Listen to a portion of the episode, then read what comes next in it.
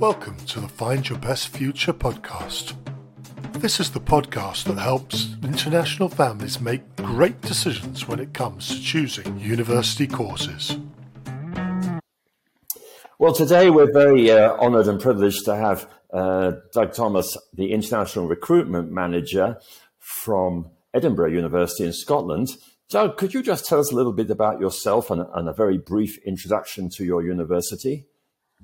Sure, thanks, Jeremy. So, uh, hello everyone. My name is Doug Thompson, uh, and I'm the International Recruitment Manager for Europe at the University of Edinburgh. Uh, and I work in a department known as Student Recruitment and Admissions. A large part of our uh, role uh, is to provide advice and guidance to prospective students, and uh, just try and provide you with all the information you need about applying to us and what it's like to live and, and study here in Edinburgh. I've actually worked at the university now for uh, Uh, over eleven years, so I guess I must like it uh, here. Um, and as for the university itself, um, well, we're, we're very fortunate in the sense that we're one of the world's leading research universities, uh, and we're one of the, the six ancient universities in the U K, four of which in, in Scotland, um, and we've been around since fifteen eighty-three, so uh, we've we've been doing this for a while now. Um, and uh, it's it's one of the, the largest universities in the U K uh, as uh, as well. Um, just sort of a, a rather sort of uh, I know off off the script type of question, if you like. But what is it that you love most about, about your university, about working there? What what sort of makes it special for you personally? Yeah, well, I think, and and, and this is something that I naturally get get asked uh, a lot, and it naturally will be, be different for for everyone. But I think, and you know, when you're applying to all of these great universities, and, and many of them have very similar strengths, you know, international student community, uh, world-class facilities, um, you know, leading, world-leading experts kind of teaching on them. But fundamentally, I think what makes Edinburgh that, that little bit different um, is the fact that you've, uh, and it was beautifully described by uh, a recent graduate um, and, and friend of mine, that described it as a, as a Goldilocks uh, kind of city and Goldilocks University. It's it's not too big, it's not too small, it's just right. Uh, and, and it's kind of what, what I like about Edinburgh is the sense that you can have that big city university experience um, and, and be in the middle of a, a kind of dynamic, kind of fun city, but at the same time have that intimate setting if, you know, you, if you're wanting to get to know kind of fellow students and staff, uh, and, and there's just so much going on. Uh, it's all the stuff that happens outside of the classroom that makes it such uh, a kind of rich and interesting setting. Uh, so there's all manner of kind of free lectures and events that you can go to, uh, and and kind of learn from, you know, all, all manner of different and wild and, and, and interesting people.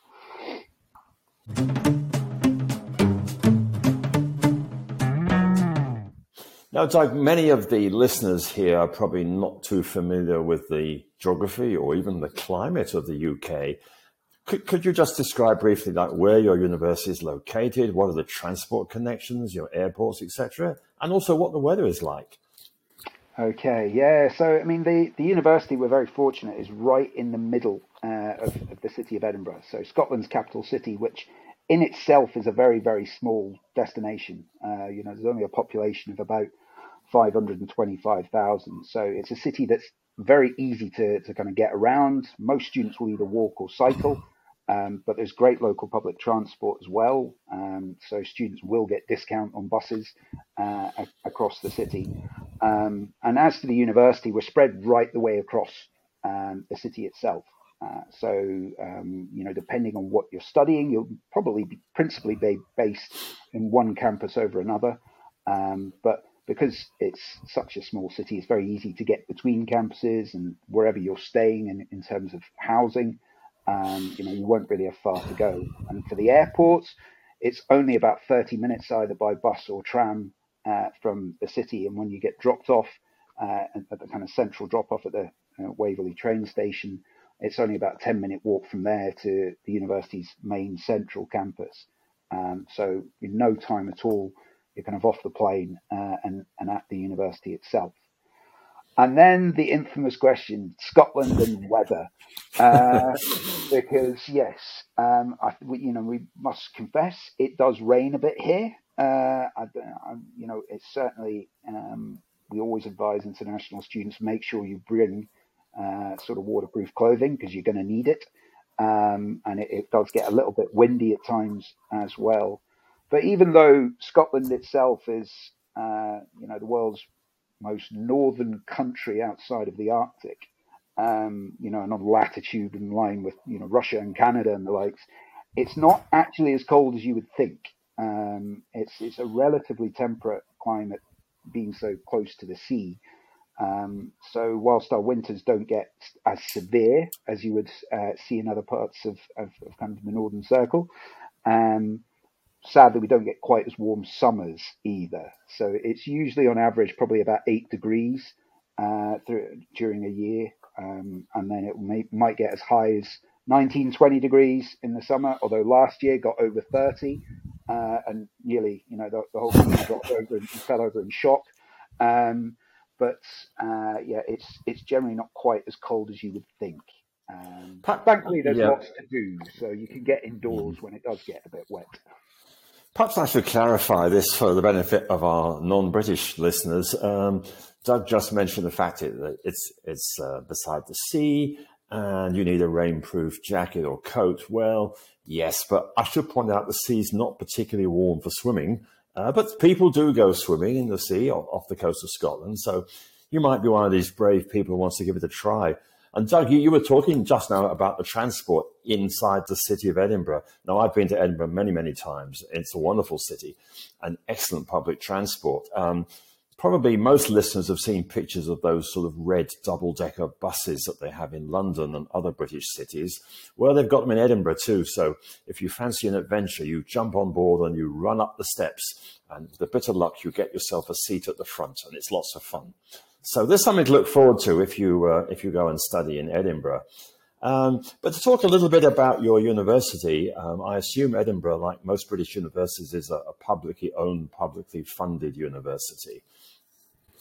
Yes, yeah. So we're we're a public research institution, uh, a charitable entity. So and, and that, like you say, is uh, similar to, to most universities in in the U K. You know, most are, are publicly uh, and state owned.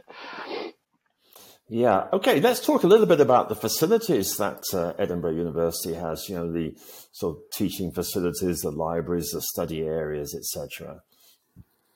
Yeah. So, I mean, you're, I think, uh, kind of fortunate when you, when you come here because you've got a wealth of information at your, at your fingertips. Um, uh, because there's the, the main library itself, uh, which is located right in the in the heart of the central area, and, and all round about that is where most of the, the schools of the, the arts and humanities and social sciences are based. Um, so, so the you know majority of students will, will spend a fair bit of time in, in the library there. But thankfully, there's also an additional eleven satellite libraries located throughout the, the various other campuses. So all told, I think it's something like three over three and a half million uh different uh, kind of copies and journals and books and the like that you, you have access to, uh, and then a whole welter of online subscriptions and the like. So um there really is no excuse uh when it when it comes to saying, oh, I couldn't find a book or find something to uh to to get in terms for for a class or an assignment. Um you know there's uh, it's it's pretty much all all there for you. And then in terms of the other teaching facilities, well, naturally, it varies from, from one subject uh, from one subject to another. Um, you know, there are all manner of labs and workshops, for particularly for those in STEM subjects, uh, right the way up to, to large-scale lectures that you may have in, in your kind of first two years, um, and then smaller kind of teaching uh, rooms for, for tutorials throughout uh, throughout your studies. But really, as you would expect of a, of a university of our kind, you know, the facilities are are, are top notch. Um, but I always say, at the end of the day, really what makes the university uh, and, and your own experience of success is is the people. So it's all nice having uh, the kind of bells and whistles of uh, of those facilities, but fundamentally, it's it's the connections that you make with the teaching staff and the student support staff that will uh, make that university experience all the richer. Now, I know students don't necessarily spend all their time uh, studying or with their nose buried in a book or a laptop. Um, what sort of sports and exercise facilities uh, do you have? Because I think it's very important uh, to have a sort of a healthy sort of work-life balance here. Uh, and perhaps you could also talk about the sort of facilities that you have for the theatre, performing arts, those sort of things.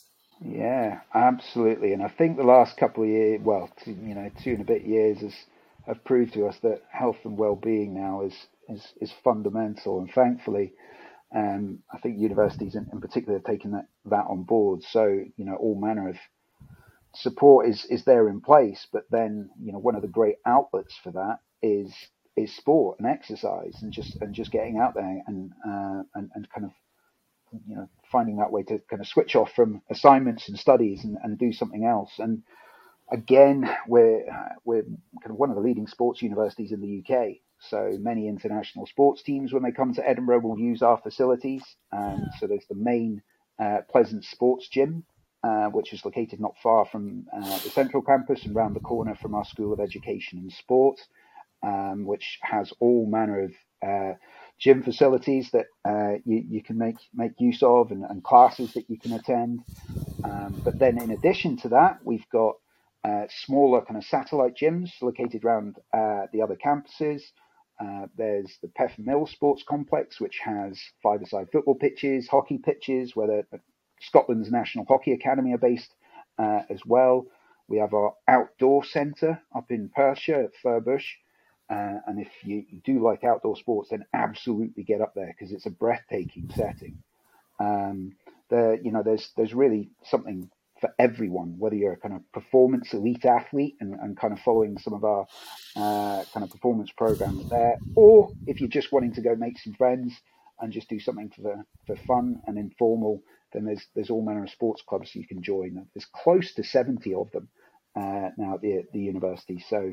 Um, there's there's really lots for you, for you to sink your teeth into.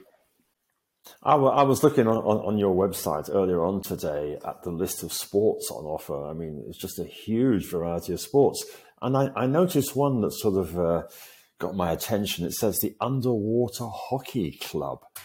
Um, and there was a picture of someone swimming along the bottom of a swimming pool, but I'm still puzzled how that might work. But let, let's let's leave that thought, shall we? Uh, and perhaps move back to something which is even more important. One of the main reasons why people go to university, of course, uh, you mentioned earlier on that the most important thing are the people, and the people who are going to be lecturing to you. Um, where do your lecturers come from? Do they come from Scotland, the U K, or, or further afield? Um, much like our student community, the, the staff come from all over the world, um, because, again, it's, it's another question get asked lots of from international students when they're worried about coming to Scotland. They hear about the accent and they think, you know, they get here uh, and there's going to be a broad Scots accent that they can't understand.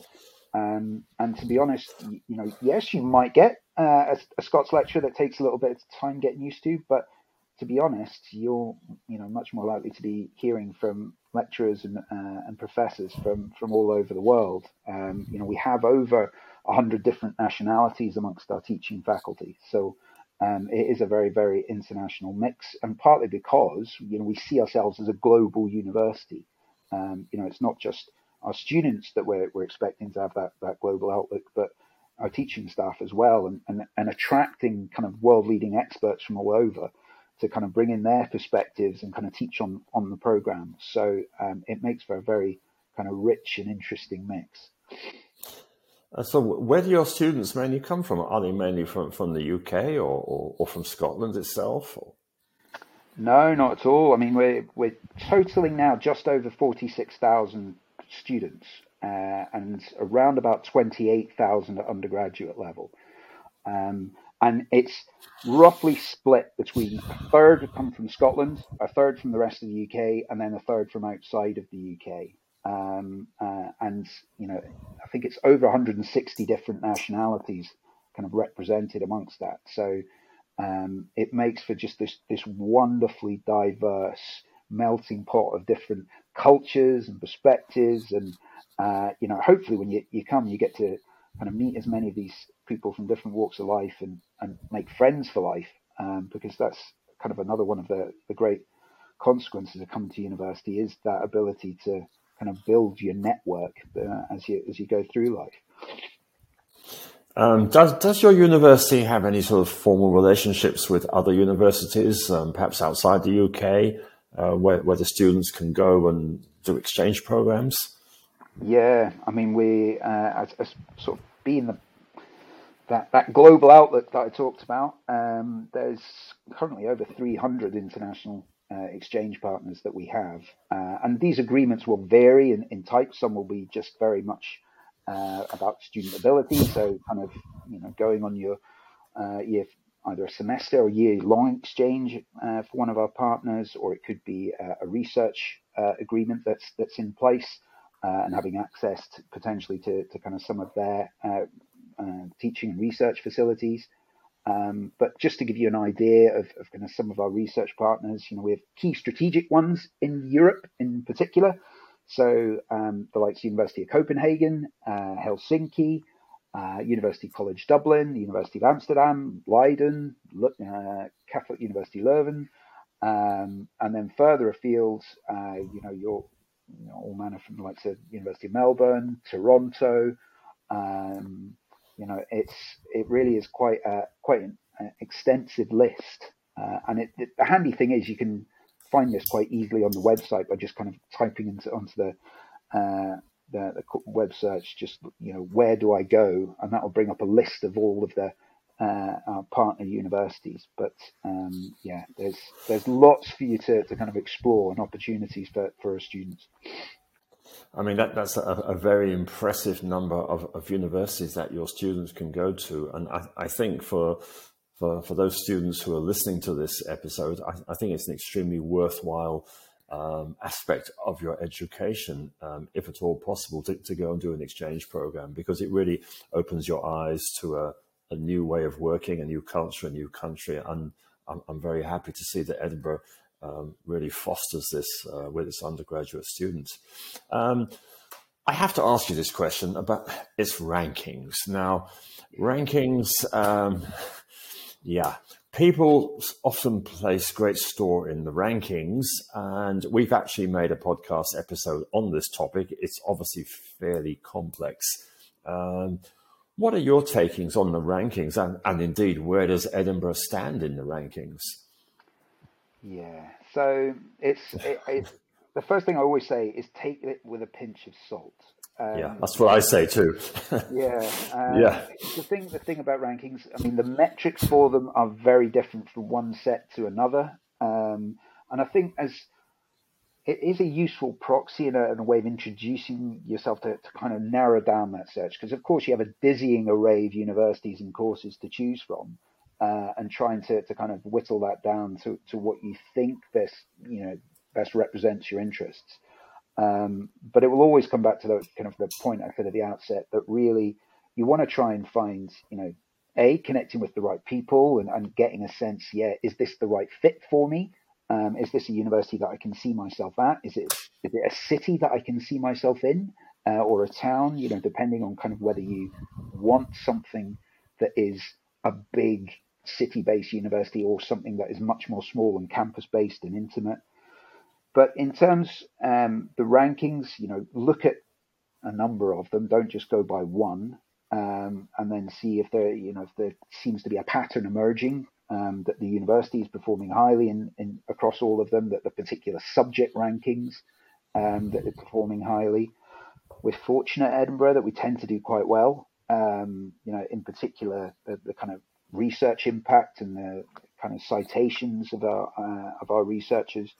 Um, are high, and that and that generally across uh, the, these international rankings is what ultimately determines where, where universities finish, but also that that internationalization uh, and and the mix of our student and staff uh, and and the fact that they come from all over the world, that that also plays a, a major part. So you know you can look at say the, the Q S rankings, uh, which is kind of one of the more widely um, sort of used uh, by by students and, and kind of prospective students around the world.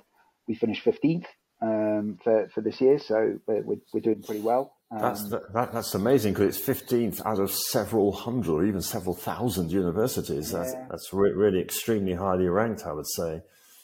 And I think probably in addition, and one that I always like to, to draw attention to, and given all that's going on in the world right now, this, uh, the latest sustainability rankings that Q S brought out. Mm.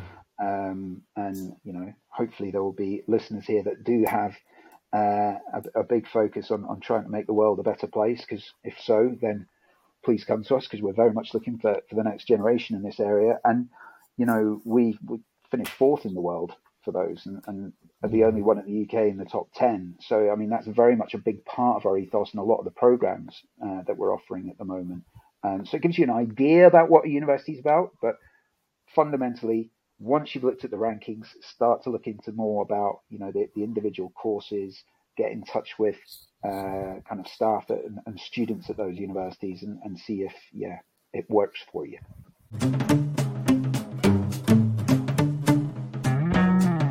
So let's dig in a little bit and uh, talk about uh, the courses that Edinburgh University is offering. Um, I assume because you're such a large university, you have a, a very large offering uh, for prospective students. But which, which courses do you find are the most popular with your international students, or, or is it fairly broadly spread across the different departments? Yeah, so I mean, I, I mean we offer nearly four hundred degree programs, uh, so right the way across the the arts, humanities and sciences. Um, we don't cover everything, but we we do come pretty close.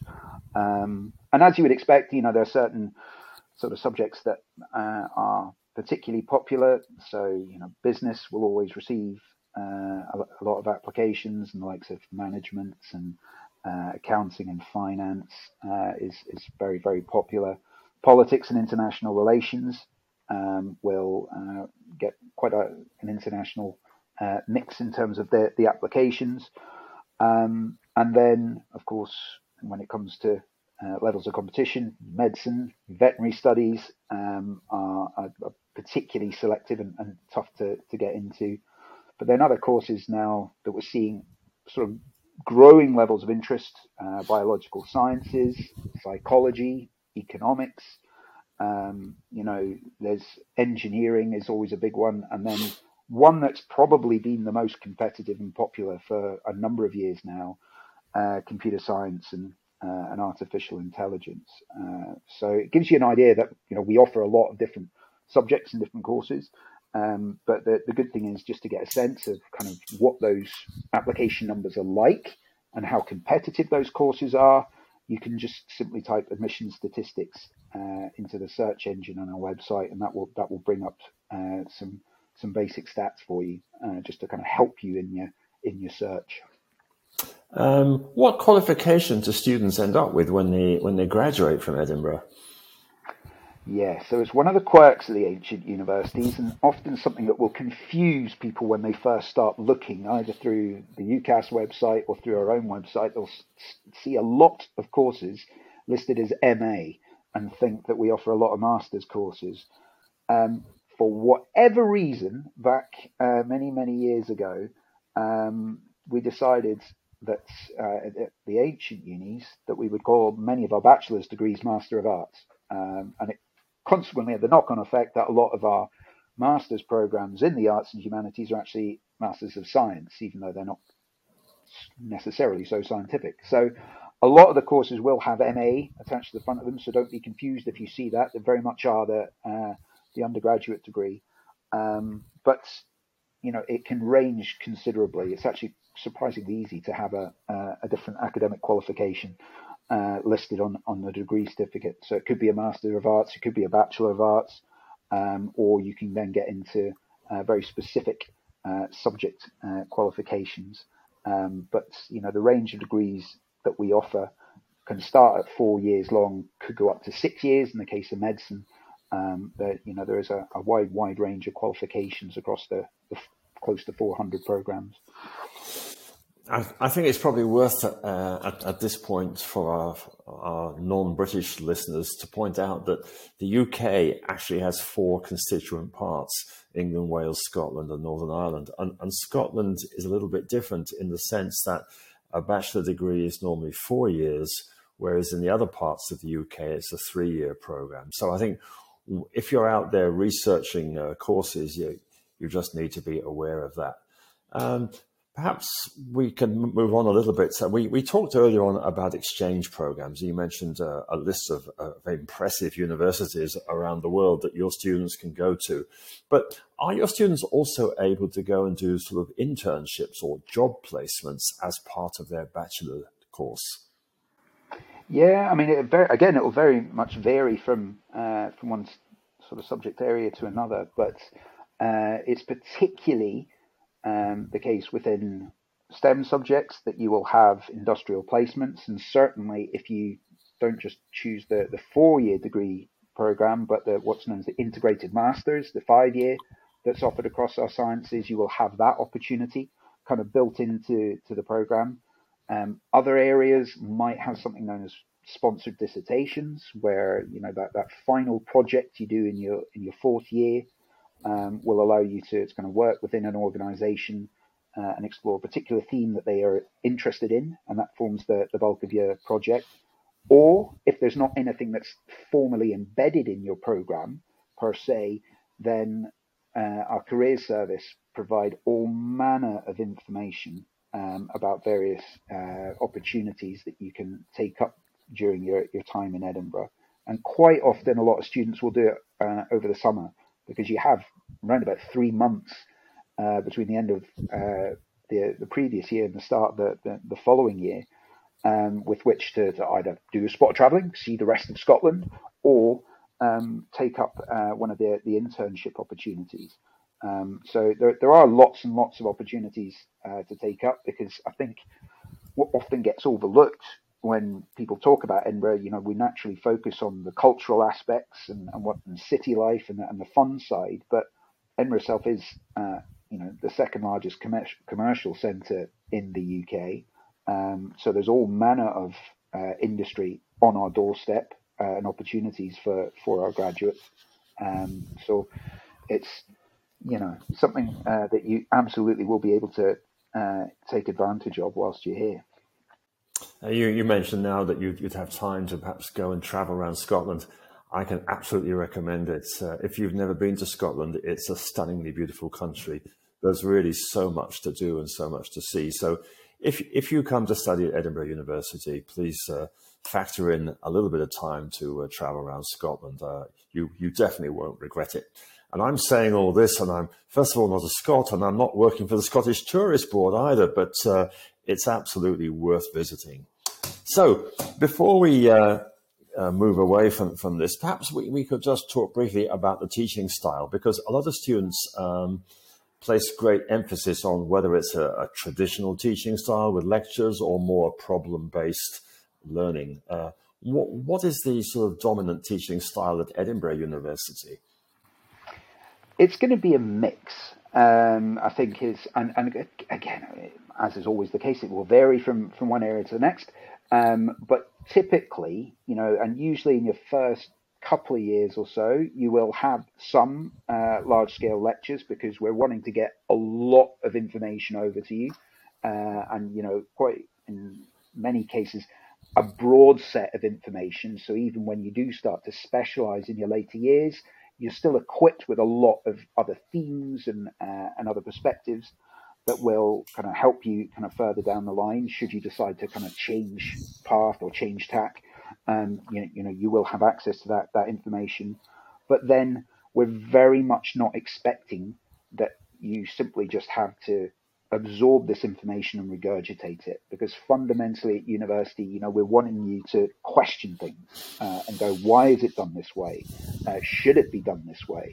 Um, and so the problem-based learning very much will be part of uh, the, the teaching you receive from the outset, uh, but very much the focus when you get into those later years and smaller scale teaching and tutorials. Um, so it's Um, you know, you, you can't get away from uh, the lectures. It's not necessarily everyone's cup of tea, um, but um, it's uh, it's absolutely something that you do need as part of a university degree, just to, to give you that grounding. Um, and now, you know, since we've we've come, come through COVID, uh, there's there's starting to be different perspectives on how we present that teaching. So it's not necessarily the Um, the, the traditional method of going to into you know a big large scale lecture theatre. There could be some hybrid learning as part of uh, as part of that, and and online recordings that you can make use of. Um, but yeah, by the time you get into years three and four, it's very much a focus on you trying to bring in your own arguments and reasoning and critical analysis uh, to, to kind of get to the, the bottom of a, a problem. Um, how are students assessed? Uh, are they mainly assessed on sort of end of year exams, or is it more a continuous assessment process uh, through, throughout the academic year? So it's it's pretty common that, you know, the, the end of semester exams are going to form a large part of your, your your final mark for the course, but you will be assessed throughout the year as well. Um, and these will range, you know, could be group projects and presentations. Uh, it could be mini-scale reports that you do kind of partway through. So, you know, it's not just going to be one exam that, that forms one hundred percent of the, the, the final mark. Um, there could well be attendance that's kind of factored in, and kind of your contributions in class that, that form a small part of, of the mark. So there's there's lots of different weightings that they will have in, in order to, to calculate your, uh, your your coursework o- over the year.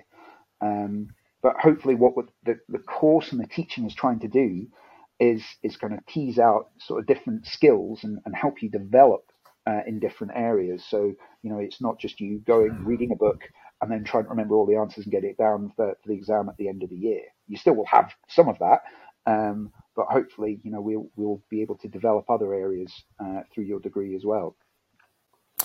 Now, before a student can uh, benefit from Edinburgh's undoubted, you know, world-class teaching and research, they actually have to get accepted into the university. And because Edinburgh is a highly ranked university, um, it's obviously a competitive university to get into.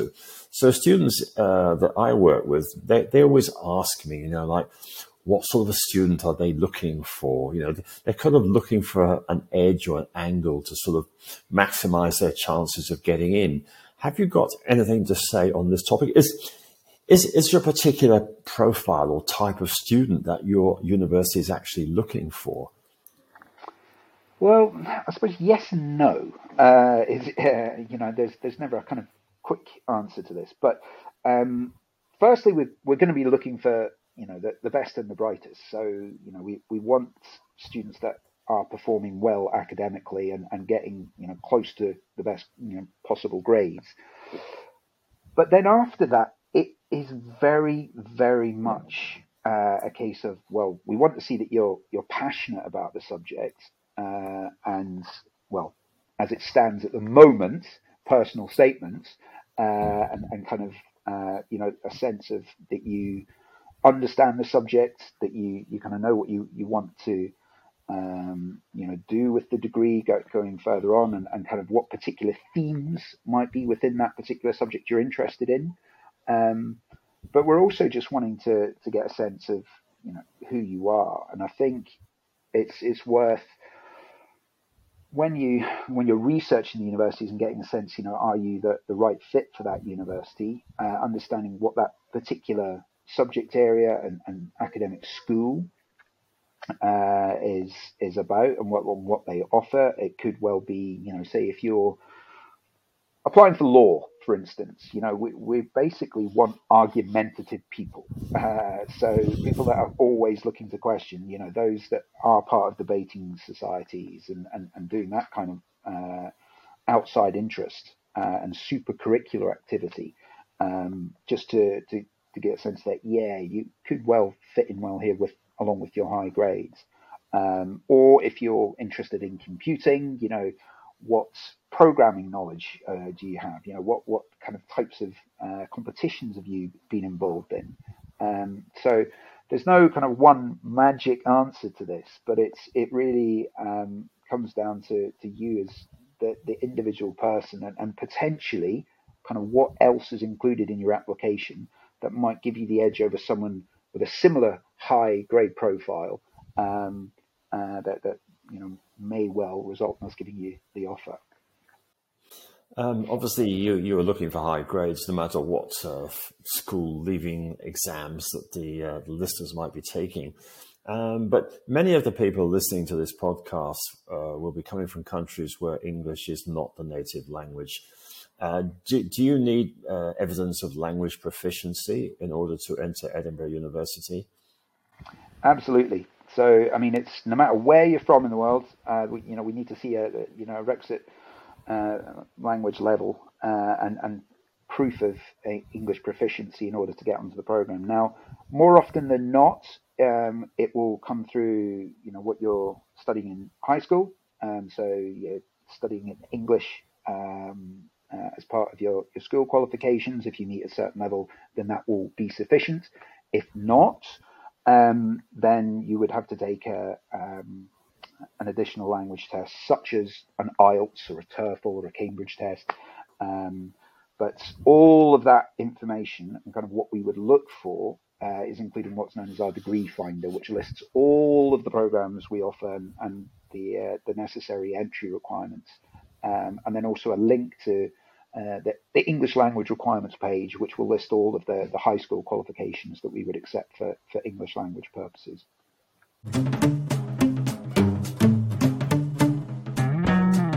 Now, we've been talking about the academic program at Edinburgh University. Uh, what kind of academic support is offered to students? I mean, sometimes students struggle in, in various ways uh, with, with their studies. Absolutely. And, you know, let's face it, it's pretty, it's a pretty common experience. At some point during university, you'll go through that imposter syndrome and think, uh, why am I here? Uh, I, I, I, you know, I can't do this. Um, and, you know, needless to say, at the outset, if we've accepted you and given you the, the offer, then you absolutely are good enough. But, um, you know, naturally, there could be certain obstacles that you, you come up against. And at the very outset, all new, you know, all students will have uh, either a personal tutor or a student advisor um, that they can go to, to to talk about, you know, it could be the course options uh, when they're, they're wanting to choose optional courses as, uh, for the, the semester and just wanting a little bit of guidance, um, or if they're starting to encounter any uh, additional uh, learning problems, um, you know, who do I need to now talk to? Um, because once you've had that initial conversation, if there's Uh, what's known as a learning profile that would need to be put in place. So people that might have uh, specific learning difficulties um, or, or extra support uh, needed, then we would then put you in touch with our student disability service. Um, uh, and then they would then discuss, you know, what support we can put in place for you.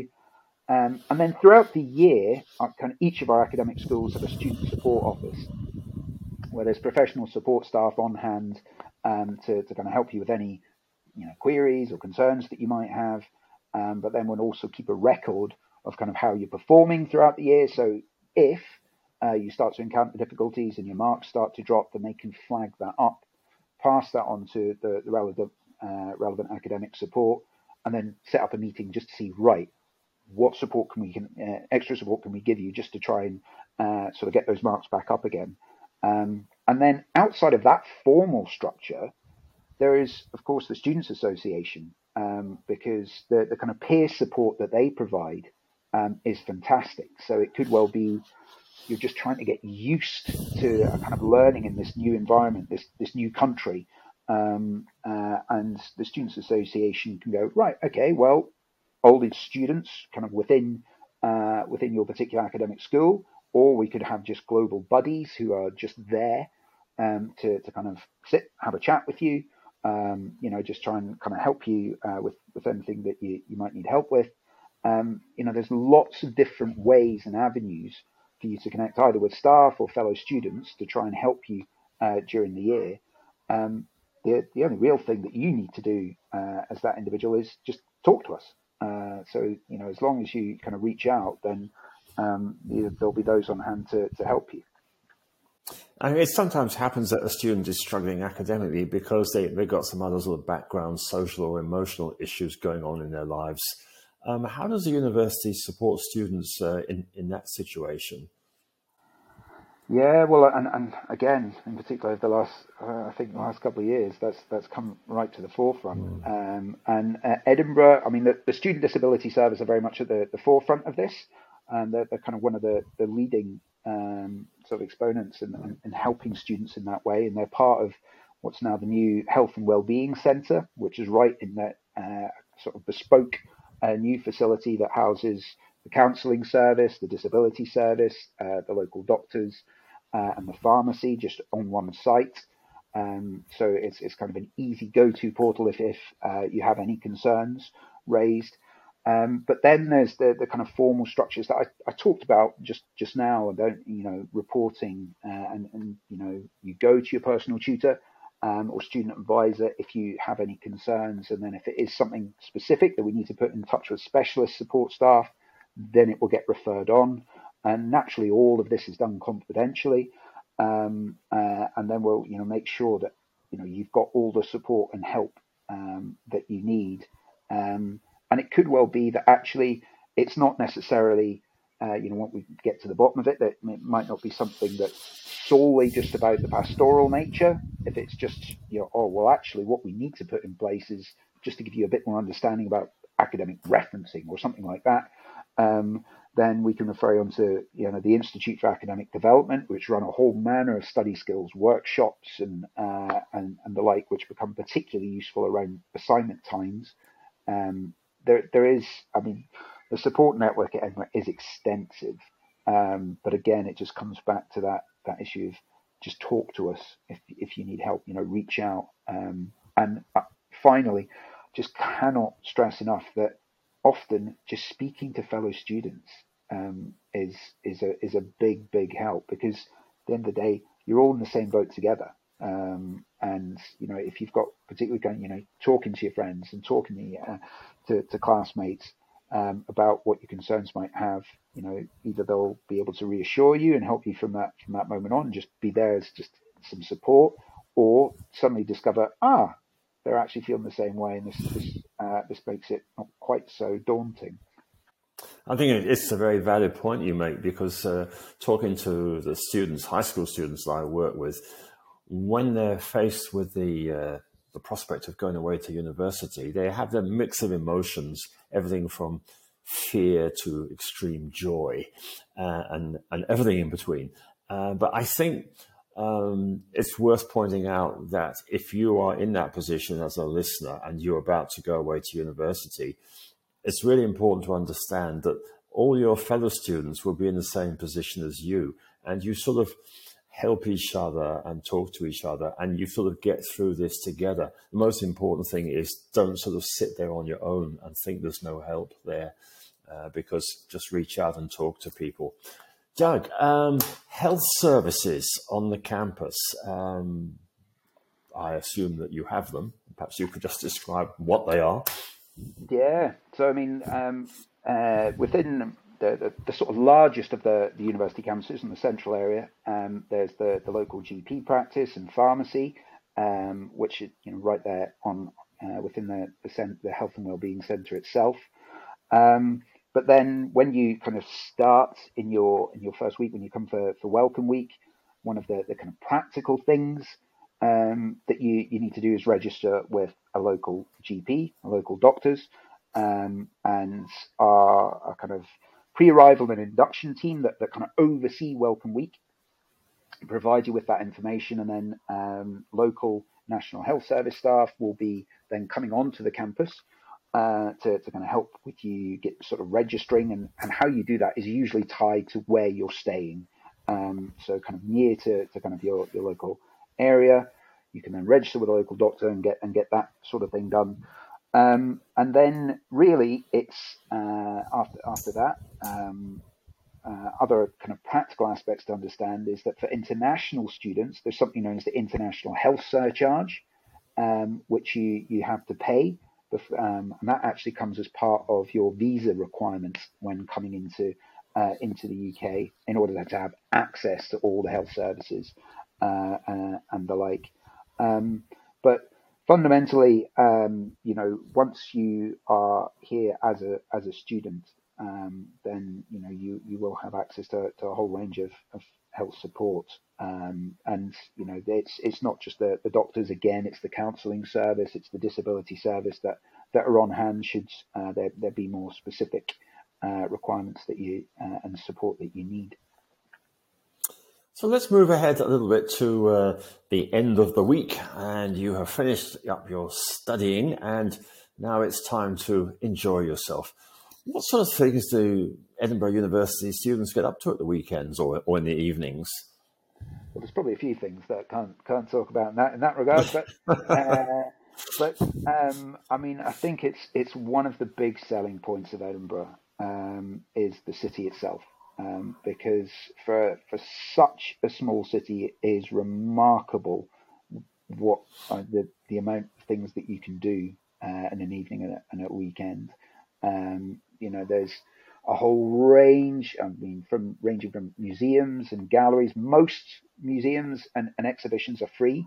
Um, so, you know, you won't have to pay. It's only really kind of the high-end exhibitions that might have a charge. But if they do, student discount will go a long way, um, right the way through till um, sort of pubs and bars and clubs and restaurants. Um, you know, it used to be, I'm not sure, you know, since since COVID, it might have changed with, sadly, some businesses closing, but um, Edinburgh Uh, had the, the record of more restaurants per head than any other city in the U K, and it kind of oscillated between us and London uh, as to as to how that was. But we're, we're known as, well, we were awarded the foodie capital of the U K last year, so it's certainly, I think, pretty close.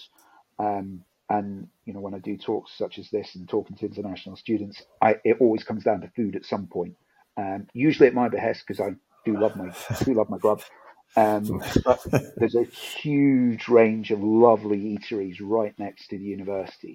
Um, so, and, and they range from all manner of different things. You know, it could be Brazilian, Korean, uh, Indian, Thai, Sudanese, Afghan. I mean, there's the works all right next, and uh, you're, you're spoilt for choice. Um, what what about traditional Scottish cuisine? Is there anything that uh, our international students should try when they come to Scotland? Absolutely. Uh, and um, I think we do have a reputation for just deep frying everything.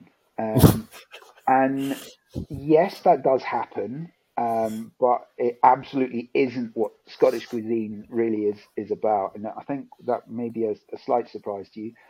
The quirky things to try, though, and may not be to everyone's tastes, um, there is, there's haggis, um, which uh, is basically... I love haggis. I, I do as well. Um, but yes, when people realise what it is, uh, they can be a little bit off-put, but it's basically the innards uh, of a sheep just wrapped in, uh, in in a sheep's stomach. Um, but it is delicious, trust me. Uh, it, re- it really is, yes. Um, or if you don't want to go down the meat version, there is a vegetarian version uh, as as well. Um, and, and that's uh, a particular delicacy. Um, and then... If you kind of go, I would actually say venture out of Edinburgh a little bit and go a bit further north up the East Coast, uh, where you'll get some of the best fish and chips uh, you're likely to find. Uh, and it's some absolutely de- delicious seafood. Uh, there's the likes of smokies, uh, there's kind of smoked fish is one of my favourite things. Um, uh, and, and absolutely delicious up, in, uh, up, up and around Fife. Um, but then, you know, Scotland itself, salmon, langoustines, uh, all manner of, you know, meats, beef, lamb, venison, uh, it, you know, there's there's lots of kind of traditional Scottish dishes that way. And then my favourite of all Scottish dishes is Cullen skink, um, which effectively, I suppose, is leek and potato soup with a lot of cream and a lot of smoked haddock. Absolutely delicious, especially at this time of year when it's really cold. Um, uh, so I would heartily recommend that to, to anyone. Actually, uh, ju- just a sort of a tip for our, our listeners, um, if you come to study in the U K, anywhere in the U K, Scotland, England, wherever, um, and you want to try fish and chips, you really need to ask a local, where is the where is the best chippy, as it's called, or fish and chip shop? Because fish and chips can, as Doug just suggested, be absolutely excellent. It can also be, well, let's say less than excellent. So ask a local, they're always friendly and they will point you in the right direction. So we sort of got, got into this whole sort of culinary bit about Scotland I wasn't expecting, uh, but l- listening to you talk about all those foods, I mean, I, I obviously don't live in the U K, I'm, I'm here in Austria and I'm sitting here and I haven't had my dinner yet. My, my mouth is watering thinking, gosh, yes, I'd love to have some of that. However, it's going to have to be, I think, a takeout sushi from the little Chinese place around the corner, because I haven't really got time to cook much this evening. However, I suppose we should get back to talking about university and higher education, Doug. Otherwise, we could go on with this topic forever. Um, perhaps we could uh, talk a little bit about when students have graduated from Edinburgh. Um, how is your alumni network? Because it's so important to be well connected uh, in your future uh, professional career. Can you say a little bit about how Edinburgh Alumni Network functions? Yeah, and I think it's something that we will encourage students, you know, during your degree, reach out to, um, you know, our various alumni networks and, and find out, you know, how did you get to where you are today, uh, you know, on the back of your, your Edinburgh degree. Um, and, you know, that can be done either through the, the, the academic school that you're in or through our, um, our specific alumni and development uh, team uh, who will organise events as well. Um, there's there's a, a database that you can sign up to um, uh, to, to connect with alumni uh, in that way. Or it could just be when you're back in your uh, your, your hometown, um, sort of connecting up with, with the local alumni association that, that's uh, active there. Uh, and from a European perspective, um, you know, we, we have uh, particular areas where they are very, very active. So Brussels, Amsterdam, Paris, Uh, Berlin, Helsinki, um, Madrid, uh, and Athens, you know, are, are very, very active uh, indeed. So there's there's often either formal events that are put on where, you know, there might be uh, sort of guest talks and, and evening receptions, right the way down to just informal get-togethers, meeting up on a, you know, a Sunday afternoon um, for, for some lunch or, you know, a drink or two. Uh, and, and just catching up and, and kind of regaling, you know, stories about life back in, in Edinburgh. Um, there's there's lots of ways, and it is a, a, a large alumni pool that you can uh, connect with because, um, you know, it comes back to right what you said at the outset about this, this global outlook that we have uh, and you being able to hopefully make friends for life and can stay in touch uh, with, with kind of fellow classmates where, you know, whenever you all return home to different parts of the world. Uh, and hopefully, you know, it may well be that it even helps you in your, your career further down the line as well. I suppose that all, all this is going to happen after you've graduated from Edinburgh University, but let's sort of turn the clock back to uh, your first day when you arrive as a new student, year one. What sort of support do you offer these incoming students who've probably come either from different parts of the U K and don't know Edinburgh, or else they've come from abroad? Um, how do you support them when settling in? Because it, it's obviously something which can be a little nerve-wracking for an eighteen-year-old leaving home for the first time. Yeah, absolutely. And, and you know, it's something that we, you know, we naturally understand because we've all been through it uh, at some point. Um, and the, the help begins before you even get to Edinburgh. Um, so, you know, once you've, you've got that offer and, and you know, you, you know, once, say, get into August um, and just before you depart, you know, you'll be sent lots of information from your academic school and course handbooks and just tr- trying to give you an idea of, right, these are the types of things that you're going to be doing in the, in the first semester, um, types of things to, to kind of prepare for. But then there's a pre-arrival and induction team who oversee all the events of Welcome Week when you're here in Edinburgh, but they also provide a wealth of information um, before you get here to help you kind of prepare for, for life in Edinburgh uh, and oversee what's known as the New Students website, um, which has all manner of practical guidance. Uh, you know, you can join various Facebook groups uh, just to, to kind of connect with other students that are kind of uh, new to coming to the, the university as well. Um, and then once you arrive in Edinburgh and report into kind of university housing uh, and, and speaking to our accommodation team, um, each halls of residence and each uh, set of student housing has their own uh, what's known as Res Life team, um, which is a warden uh, and resident life assistants um, who are there to, to kind of help help you settle in, but then also put on all manner of various cultural events Uh, and, and kind of get-togethers, so you know you can start to to meet uh, other other students within the halls, but then also you know get a, a feel um, for for Edinburgh as well. And then during Welcome Week itself, there's all manner of events and activities put on uh, either through the Students' Association or through your academic school. Um, there's uh, you know lots and lots of different ways to to find out uh, about Edinburgh, whether it's trying haggis. Um, Uh, or, you know, joining in in a ceilidh, um, which uh, a ceilidh is basically Scottish country dance, um, and a, a very, very fun way to spend an evening. Basically, don't worry if you don't know the steps or the moves to the dance. you basically just spin round lots and get thrown about the, the dance floor. Um, and it is a lot, a lot of fun. Yeah, actually, uh, Kayleigh, is a lot of fun.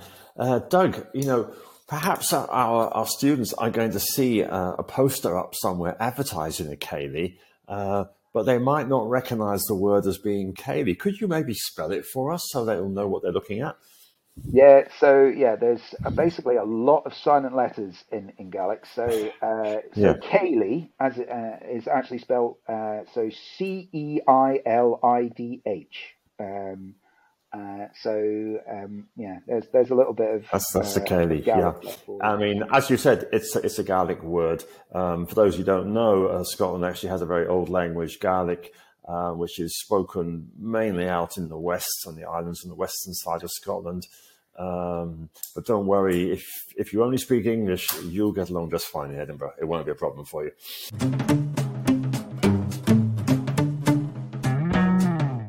Now, a question I often get asked by my students is uh, accommodation. Is it guaranteed for first-year students? Is it guaranteed for the whole three or four years of the bachelor degree? Um, how is this at Edinburgh University? Yeah, so I mean, there's um, the the short answer is in first year, all students from outside of the U K are guaranteed accommodation. Um, so we're we're fortunate that we have a very very large suite of housing uh, at the university. Uh, all of it is centrally located, um, so you know you won't have to spend much time at all getting from door to door uh, when when getting to classes. Um, and it's very much a range of accommodation. Um, so there could be uh, either uh, the, the most pricey end, the, the kind of single en-suite rooms, right the way down to, to kind of shared flats and, and self-catered. Um, it very much varies depending on your, um, you know, your particular tastes. But uh, all of that information is is on our accommodation pages. So you can kind of go on there, have a look at the different types of housing that's available, how much they'll they'll cost throughout the year. Um, but then when you get into later years, most commonly is that students will move out of university halls uh, in second year and move into private housing. Now, it must be said it can get a little bit trickier to find housing uh, in Edinburgh if you leave it late, um, because the rental market is very, very competitive. Uh, and what happens is that if students leave it until August to look for uh private flats in September the following year, there's a small matter of the International Festival Fringe being in Edinburgh, and you won't find anything uh, in Edinburgh during August. Um, so it can be uh, a little bit problematic. Um, but the good thing is... Yeah, I, th- I, I think you sort of mentioned that Edinburgh is obviously a large university, um, so there's a lot of students looking for accommodation, but it's worth pointing out that Edinburgh is not actually not the only university Uh, in that city. There are other universities there too with students who will also be looking into the private market. So I think your advice, you know, to uh, start looking early is, is very good advice. Um, are there, um, you know, halls of residence which are gender separated? Because some families uh, or people are looking specifically for that.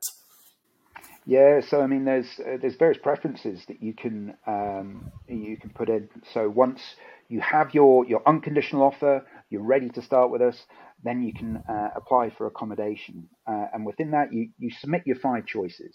So you know, I kind of talked about that that top level um, choice of you know whether you want self-catered or catered, single en-suite, shared.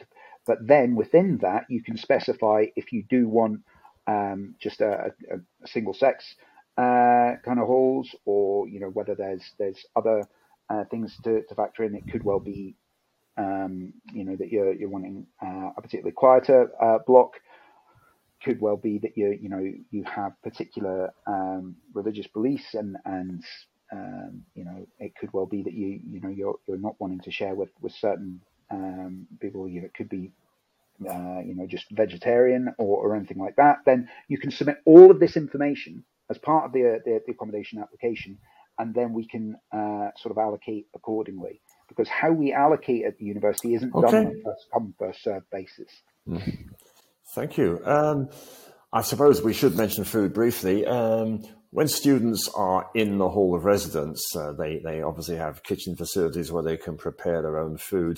But du during the day, when, when a student leaves the accommodation in the morning and probably comes back in late afternoon or early evening, they're going to be on campus, they're going to be attending lectures uh, on and off the whole day, um, and will presumably want to purchase some lunch uh, from one of the cafeterias on the campus. You know, approximately how much does a student need to pay for a lunch? And I, I guess you have like a sort of swipe card, or they just swipe a credit card. Is, is, is that how it's organized? Well, there's various ways you can go about it. So yes, I mean, there's, there's done where you, you can sort of pre-purchase and, and have the, you know, the sort of contactless and, and using the, the card uh, that way specific within university cafes, or simply just through your own personal account. Um, and it very much varies uh, as to as to how you you know how much you you pay uh, each lunchtime. Naturally, the, the university cafes and just grabbing a quick sandwich or a coffee and uh, and a pastry um, will will be cheaper. Or if you're feeling a little bit more flush and willing to spend six seven pounds uh, upwards uh, at lunchtime, then you know you can go to one of the many kind of delicious restaurants that are, are, are kind of scattered around the, the, the university itself. Um, but yeah, I mean, budgets and, and costs will, will naturally vary con, considerably, but uh, usually um, there's there's plenty of uh, sort of choice for you um, when you when you come out at, at lunchtime. Um, but particularly in, in and around the central area, it can get quite busy. Uh, so yeah, you've got to kind of time it to making sure that you you're not just trying to give yourself five minutes before uh, a lecture at one o'clock. You could struggle uh, in in that regard.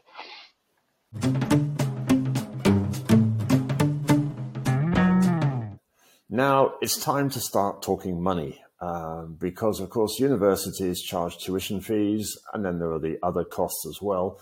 But perhaps you could outline Um, the tuition fee costs for students at Edinburgh University. Yes, so I think it's worth outlining that again, you know, we, we mentioned this at the, the beginning, that Scotland does things a little bit differently uh, from the rest of the U K, and that certainly comes into uh, play when we're talking about fee status and subsequent tuition fee costs, um, because for uh, students, depending on kind of what your uh, fee status, you're categorised either as Uh, local Scots, um, in which case, you know, your fees are covered by the Scottish government. Um, if you fall into the rest of U K, then it's nine thousand two hundred and fifty pounds, or the international uh, people, in which case fees can vary considerably and are considerably higher. Uh, and depending on the subject, uh, Edinburgh could range anywhere from twenty-four thousand pounds a year right way up to thirty-five thousand pounds. Um, so uh, it's um, absolutely in your interest to, to kind of do that that research. Uh, you can go onto our web pages, find out what your likely fee status will be, and then have a subsequent look at uh, what the, uh, the likely tuition fee costs will be for you during your at least four years of study. In in addition to the uh, tuition fees, of course, uh, we, we were talking just now about housing, and, and and then there are other costs as well to factor in, like sort of buying yourself some food and bus tickets and and bits and pieces. So approximately how much a month do you think a student needs to budget to actually live in Edinburgh? Well, it can, of course, vary, uh, but we mm. usually say approximately about eleven hundred pounds a month um, will, mm. will cover you for, for all your rent and, and daily living costs. Um, the good thing is, because Edinburgh is such a student-centric city, you know, not just ourselves, but three other universities in the city, there are lots of ways to, to kind of save and budget uh, during the day. So all manner of shops will offer discounts for students. Um, you know, it's not just public transport where you can make savings, but uh, food and, uh, and and the like as well. Um, so that's that's absolutely something you will pick up quickly when you come into to Edinburgh. We, we've been talking about sort of spending money, and the other side of the coin, of course, is earning money in the first place. Um, is it possible for uh, foreign students to actually work in Scotland and earn some money alongside their studies? Is, is it legally permissible? Yes, although there are conditions. Uh, so if you come uh, in on a student visa, you're permitted to work for paid employment up to twenty hours per week. Uh, if you go over that, then you're going to incur the wrath of that U K Home Office, and you absolutely don't want to be doing that. Um, so um, there, are, and but irrespective of where you're from uh, in, in the world uh, or in, you know, just a local student, when you start the, this uh, with your studies with us, you're given access to our jobs database, My Career Hub. Uh, and that will list all opportunities, whether they're internships uh, and the like, or it could be part-time work um, or graduate opportunities afterwards as well. But there's lots of ways to find that paid employment.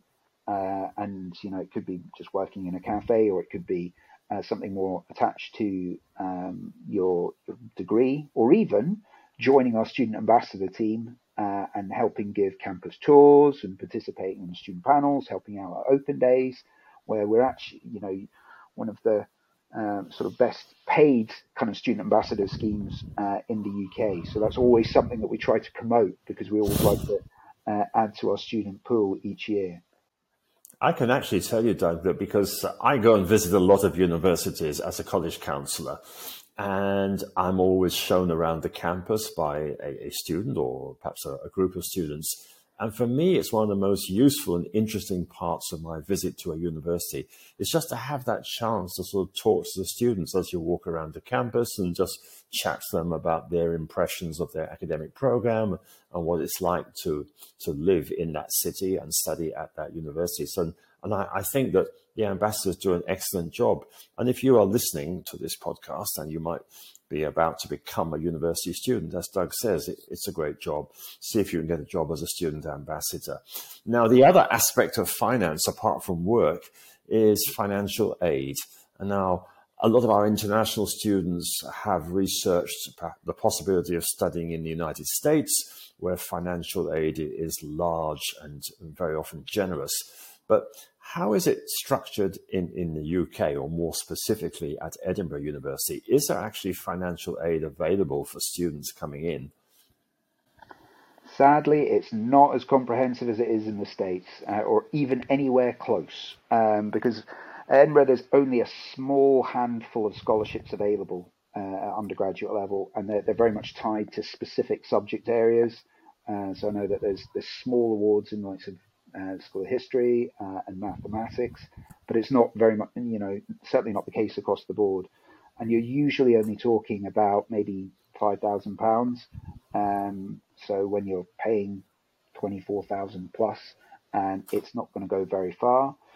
Um, most students that come with funding to Edinburgh do so from their home countries, um, and will do it through either government-backed schemes or private sponsorship. Um, sadly, we're just not in a position to, to offer much in the way of undergraduate scholarships, um, but it's worth looking. You know, other Scottish universities um, do, and in particular for European students here, um, you know, will uh, offer either substantial discounts uh, and and pin their fees uh, in line with home students, uh, or will offer uh, larger scholarships as well. So do have a look around, but sadly at Edinburgh we don't offer that much.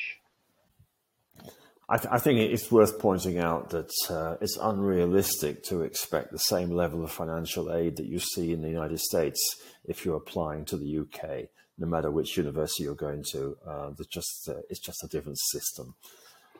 Okay, we'll stop there, and uh, then we can move on to uh, visas, um, which is a fairly... I mean, I'm, I'm not going to read through all these questions for the visas, but perhaps I'll just ask you to sort of outline how students go about applying for a visa. Um, that's it, really. Yep. Um, oh, and uh, yeah, okay. So let's go for it. Five, four, three, two, one. Now, before a student can even arrive in the U K um, from a foreign country, they will need to have a student visa, because you cannot just enter the U K as a tourist and expect to sort it out later on. You actually need to get your study visa, your student visa sorted out. So how does a student go about doing this? Okay, so yes, this is uh, an important part of the, the, the final part of the application that you do not want to get wrong. Um, mm. uh, you, you need to be very, very careful when submitting the visa application. But thankfully, there's lots of help and support on hand during this part of the process, um, because each U K university will have its own dedicated uh, student immigration team who will provide visa advice for you. Uh, so when you come to start on a, a degree uh, in the U K, you have to apply through the student route. And that will mean that, you know, one of the conditions being twenty hours of paid work per week, for instance. Um, but what happens is that you, when you've got the unconditional offer, you will then uh, fill out the, the visa application form, go to your local uh, visa centre, um, and then they will process uh, that visa application, hopefully in plenty of time um, for you to arrive in the U K uh, ahead of your studies. But you've got to get that key information right, uh, and it actually costs you. So there'll be the cost of the visa itself. Um, there is, of course, the immigration health surcharge that I mentioned before and the cost of that. Um, and then just when you're coming into the U K, you will also have to provide proof of funds, uh, potentially, um, when you're you're checking with uh, with customs. Um, but all of this is taught through step-by-step guidance on our student immigration pages. If it becomes kind of a little bit overwhelming, which is understandable, um, then you can make an appointment with our uh, visa uh, advisors uh, and, and talk through the, the process and just understand what it is that you, you need to do. Different types of visas uh, processing can, can exist. So you can do the express service in some areas. Um, so if it is getting towards the end of the summer and you're a bit worried about kind of later start dates and, and the processing times, and then potentially you can be done a little bit quicker. Um, but ideally, Um, you know, you'll be apply, applying for your visa once you've got that unconditional offer, start of the summer, uh, giving yourself plenty of time ahead of uh, the studies commencing in September. If we, if we take a look, a sort of a holistic look at the entire four years that a student will spend studying for a, a bachelor degree at the University of Edinburgh, um, what sort of skills does a student typically develop? Uh, I know um, parents and parents are particularly interested to know, you know, where do your graduates go on to work? Where do they use these skills? What are the what are the typical careers that students move on to when they leave Edinburgh University? Yeah, and I think it's um, it's one of the advantages of the Scottish system um, that, you know, with it being the four-year rather than the, the three-year degree employed elsewhere in the U K, those first couple of years and giving you the opportunity to take more outside courses, a little bit more flexibility in your degree, just allows you to, well, not only get a broader knowledge base, um, but also get different perspectives on certain themes uh, and, and kind of develop during during the degree itself. Um, but something that we place great faith in is just ensuring that, you know, once our students are, are out the door, that they are very much employable, that they've got a wide skill set. You know, we are not just expecting you to be uh, well versed in a particular subject area, but we're, we, you know, you're getting exposed Um, to different areas. So it could well be within group work, presentations, you know, mock interviews, uh, you know, different ways that we were kind of building you up to ensure that when you get out and in front of an employer, you stand the best possible chance of, of getting that job. Um, now that will either come through formally within the degree itself, or you can make appointments with our career service and have kind of one-to-one appointments with our careers consultants uh, and see, right, these are the sort of areas that actually I need to improve. What is it that I can do to help me uh, look better in uh, in these interview situations? And they can help develop those soft skills for you.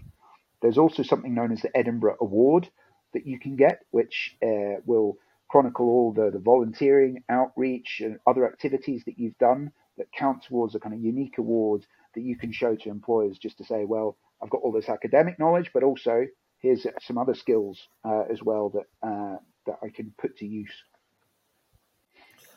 I, I think that uh, it's, it's it's an interesting uh, matter that you flagged up there, the, the fact that if you study in Scotland, you're going to be doing four years, and, and it does allow students to take, you know, other subjects alongside their major.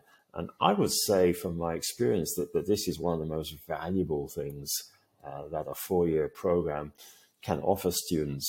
Um, I, I was having a conversation a few years ago with uh, someone from the admissions office at one of your neighbouring universities just up on the coast of Fife, and uh, she said to me that the, the, the Scottish model of a four-year programme um, was actually picked up by the United States when they were founding their universities, you know, two or three hundred years ago, which is quite an interesting thought.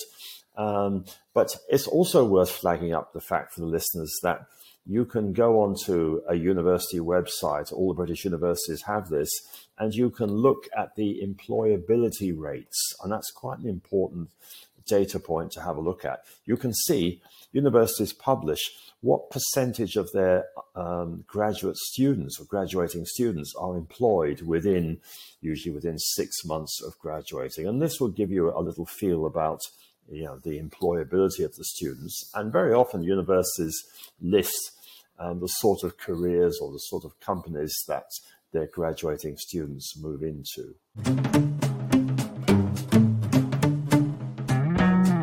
Doug, you have done an excellent job in uh, describing all the wonderful things that Edinburgh University has to offer, and I am convinced I want to come to Edinburgh, but how do I maximize my chances of being accepted?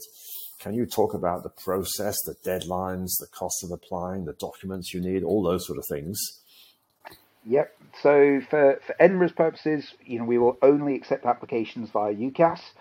Um, so you're very much uh, kind of predetermined by their deadlines uh, and how that works. So the, just to outline quickly, for those that aren't familiar, UCAS is the, the kind of national application database within the U K, um, and what happens is that you submit your choices to various different universities through there, um, and their deadlines are, are set in stone. Um, so the, very, the early deadline for, for medicine, veterinary studies, dentistry is in the middle of October, and then for everyone else, uh, the, the equal consideration deadline for home students in the U K is uh, the last Wednesday of January. Um, and then international students can still apply after that point uh, up until June. But we always say, get your application in on that January deadline um, because we receive a lot of applications and we can't guarantee that we will have places left later in the year. Uh, and quite often, a lot of courses will close February, uh, March time at the very, very latest. So for ease and just for peace of mind, get your application in by that January equal consideration deadline. Um, and then in terms of kind of what uh, it, it, the documents that you need and what we, we look for, um, well, we need to see predicted grades um, the, uh, and this evidence of information from either you know, one of your teachers or, or guidance counsellors, um, what you are expected to graduate, well, finish your high school uh, uh, with and what grades you're likely to get. Um, so we can benchmark that against all of the other applications that are coming in from, from different curricula around the world. That's the key piece of information um, that we will determine for those that, that have yet to finish their, their studies, because fundamentally, we're going to look at the academic grades first and solely that. And it's only when we start to filter further down uh, the, the funnel that we will start to look at personal statements and other information. Um, so the key thing is just to get all of that academic information in first, um, because we're not going to chase you up if you've not done that uh, in time. Um, so you don't want to unnecessarily rule yourself out. I think the message here is get your application in before the deadline, because if you're going to be applying to top universities like Edinburgh, uh, there are going to be a lot of other applicants and you really need to get there before the deadline. Doug, I know that in some parts of the world, it's quite commonplace that students uh, use an agent to help them with their applications. Um, does using an agent actually improve their chances of being accepted? No, I mean, we will just take every individual application on its on its own merit. Um, so, uh, you know, even we work with particular organisations and agencies around the world. Um, so um, it's not as though if you if you go through that particular agent, you'll stand a better chance, because fundamentally, you know, we are just going to be looking at your academic grades, the profile of, uh, of you as uh, an individual student. Um, You know, naturally, agents can help in certain matters, and, and you know, they, they'll be more familiar with the application process and visa systems and the like. But fundamentally, um, you know, it's not going to make a difference to that that individual application uh, that you're you're working with. Uh, you know, one organisation in particular. Uh, everybody, the equal consideration is the key part. You know, everyone stands the, the same chance. Um, we've certainly covered a lot of, of very, very detailed and valuable information uh, in this podcast episode. Um, is there anything that you would like to add that we haven't covered so far? Um, I think that the probably the, the one thing that I want to uh, sort of end um, sort of finish on, I suppose, um, is it's a daunting process. We get that, and I know that applying to Edinburgh itself can be quite an intimidating thing. Um, but understand that the other at our end, we're human beings as well. We've been through this, so if you do have concerns and you do have questions, just get in touch with us. Um, you know, and it doesn't necessarily have to be staff like myself. Um, you know, you can reach out to students. Uh, we, you know, we have text-based chat and ask our students on our website, so you can find out more about individual courses and the like. You don't necessarily have to come physically to Edinburgh to speak to the students on campus tours. Um, there are lots of ways to kind of reach out to us and hopefully give you the information that you need to make the application process easier. Um, we, we always encourage our students in the school to have a plan B, because if they are applying to a, a top competitive university like Edinburgh, they can't guarantee they're going to be offered a place. Um, is there any other university or universities that you would recommend that they should have on their application list? I think it, it always comes down to that, that right fit for you. Um, you know, so, I mean, I always talk within the, the Scottish sphere, because I think we're really fortunate that we have such a range of different types of universities that are excellent in different different areas. You know, it's very popular for international students to be choosing between ourselves and Saint Andrews, and we're very different institutions. Um, you know, we're in the middle of a city, much larger. Saint Andrews is about a third the size of us, and a small town uh, on the coast in Fife. But gives you a very much more campus-based feel that you get to know everyone. So if you're not wanting to be in the middle of a city and just want that kind of small-scale teaching, Saint Andrews might be a better choice for you. Um, or it could well be that you're looking for the best possible nightlife and the best kind of, you know, alongside the great teaching. Glasgow could be an option for you. Um, or if you're very interested in sports, then it could be ourselves, or it could be Stirling, um, you know, you know, which is, is kind of Scotland's Centre for Sporting Excellence. So there's lots of different types of universities for you to, to look into. And I would uh, always say, just reach out to different people at each of those institutions and get that feel for what uh, best meets your own particular interests. I think it's worth pointing out that Scotland, although it's, it's a relatively small country, um, has a, an excellent higher education system and a long, long tradition of valuing higher education, and a lot of universities and colleges there. Um, in case you as a listener are not quite clear which cities in the U K are in Scotland and which ones are in England, um, you can just use the filter on the U C A S course search website, and then you can just get a list of Scottish universities. Um, Doug, this has been a great pleasure talking to you. Thank you so, so much for this. Uh, I think it's going to be extremely useful for a lot of our listeners who are considering studying in the U K. So you have been listening to Uh, Doug Thompson from the University of Edinburgh. Thank you very much, Doug. Thank you. My pleasure. Thanks so much for joining us today. If you enjoyed this episode, please don't forget to subscribe and share the Find Your Best Future podcast.